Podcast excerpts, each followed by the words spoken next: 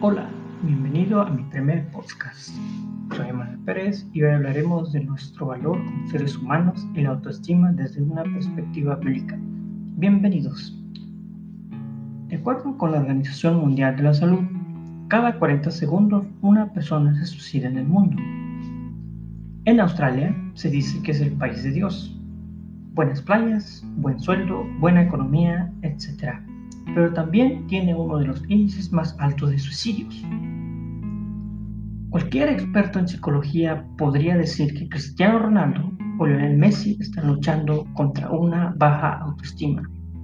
El que siempre está tratando de ser el mejor, de sobresalir sobre los demás, ganar más, de la misma manera que aquel que se rinde fácilmente, que no tiene trabajo, ve que no puede hacer nada bien, tiene baja autoestima. En la Biblia se habla de autoestima o alguien sufrió de baja autoestima. Vamos a leer los siguientes versículos. Isaías 14:12 dice, ¿Cómo caíste del cielo, lucero de la mañana? ¿Cómo caíste por tierra?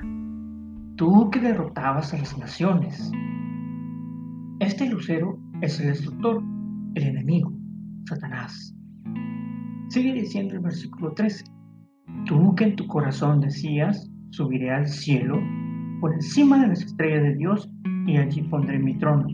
En el monte del concilio me sentaré, en lo más remoto del norte. Subiré hasta las altas nubes y seré semejante al Altísimo. Baja autoestima. El lucero de la mañana es un caso crónico de baja autoestima. Tiene un problema con su valía quiere ganar otra posición porque, no es, porque está descontento con la posición que actualmente habita. Por eso quiere crecer más, ir más arriba. En Ezequiel 28 dice que Lucifer fue creado perfecto, que era el más bello de todos los ángeles. Era como el Messi Ronaldo de la cúspide celestial, el más guapo, el más bueno, el más talentoso, etc. Pero hubo una reunión en el cielo donde estaba invitado el Hijo, es decir, Jesús, pero Lucifer no estaba invitado. Y él empezó a pensar, si Dios me amara, si creyera que tengo la valía que dice que tengo, me dejaría participar de la reunión. Partícipe de esas decisiones. Si no me deja entrar, entonces no soy suficientemente bueno. No valgo lo suficiente para Él.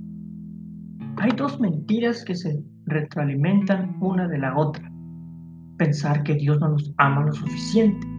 Pensar que no tenemos la suficiente valía para Dios. Luego, este ser, Lucifer, baja a la tierra y le dice a Eva, ¿Acaso Dios les dijo que no coman de la fruta porque si comen, tú y tu esposo serán como Dios, sabiéndolo todo? Siembra en Eva el pensamiento que si hay una posición que alcanzar significa que la posición actual en la que estoy no es suficiente. Puedo tener más valía si como la fruta. Cualquier persona con problemas de depresión, ansiedad, etc., su verdadero problema es la baja autoestima esa persona no vale nada para ella misma y por lo tanto no vale nada para Dios. Cuando la mentira entró, Eva cambió su percepción de ella misma, la percepción que tiene de Dios. Y luego de comer la fruta, el concepto erróneo de nuestra valía y que Dios no nos quiere es causa del pecado el concepto erróneo del amor de Dios también. Si tenemos un concepto erróneo de Dios y una baja autoestima, tenemos que alcanzar una posición mejor a la que estoy. Es lo que pensamos. Tengo que sacarme buenas notas porque si saco buenas notas, mi valía sube. Las personas que más tienen suelen ser las más inseguras y con menor autoestima no quieren saber nada de Dios porque están muy ocupados construyendo más muros y agregando más bloques defensivos. Muchas veces pasamos la vida cristiana construyendo muros para ocultar al mundo de nuestra verdadera realidad que no valemos nada.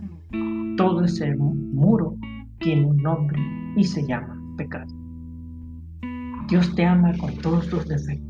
No importa si tu matrimonio va bien o te dejó tu marido, Dios te ama también, aun si fueras divorciado. Dios te ama de la misma manera, no importa cuánto peses, cómo te veas, no importa. Es el hombre que odia al hombre, no Dios. Es el enemigo que odia al hombre, no Dios. Es el enemigo que destruye al hombre, no Dios. Dios te ama a ti. Tu valía no depende de lo que hayas conseguido en esta vida o hayas perdido. Tu valía depende de Él. Por último, quiero leer un comentario de una comentarista bíblica llamada Elena White. El Señor está decepcionado cuando su gente pone una baja estima sobre ellos. Él desea que su herencia elegida se valore de acuerdo al precio que Él pagó por ellos. Si tenemos dudas, que mirar el precio que pagó Dios por nosotros, ¿cuál es la etiqueta que cuelga de nuestro dedo? La vida de Dios. Claro, si aceptamos un precio menor al que Él pagó en la cruz, Dios se decepciona con nosotros. Él puso el precio y el precio es infinito. En Ezequiel 28 dice que Lucifer cayó por la abundancia de sus negocios, de sus regateos. No dejemos que Satanás regatee nuestro precio. Dios puso el precio. Si creemos en un Dios falso, creemos que no nos ama. El Dios correcto nos ama con un amor que no entra en nuestros brazos abiertos, con un amor infinito. Y recuerda, tú vales mucho, no pierdas tu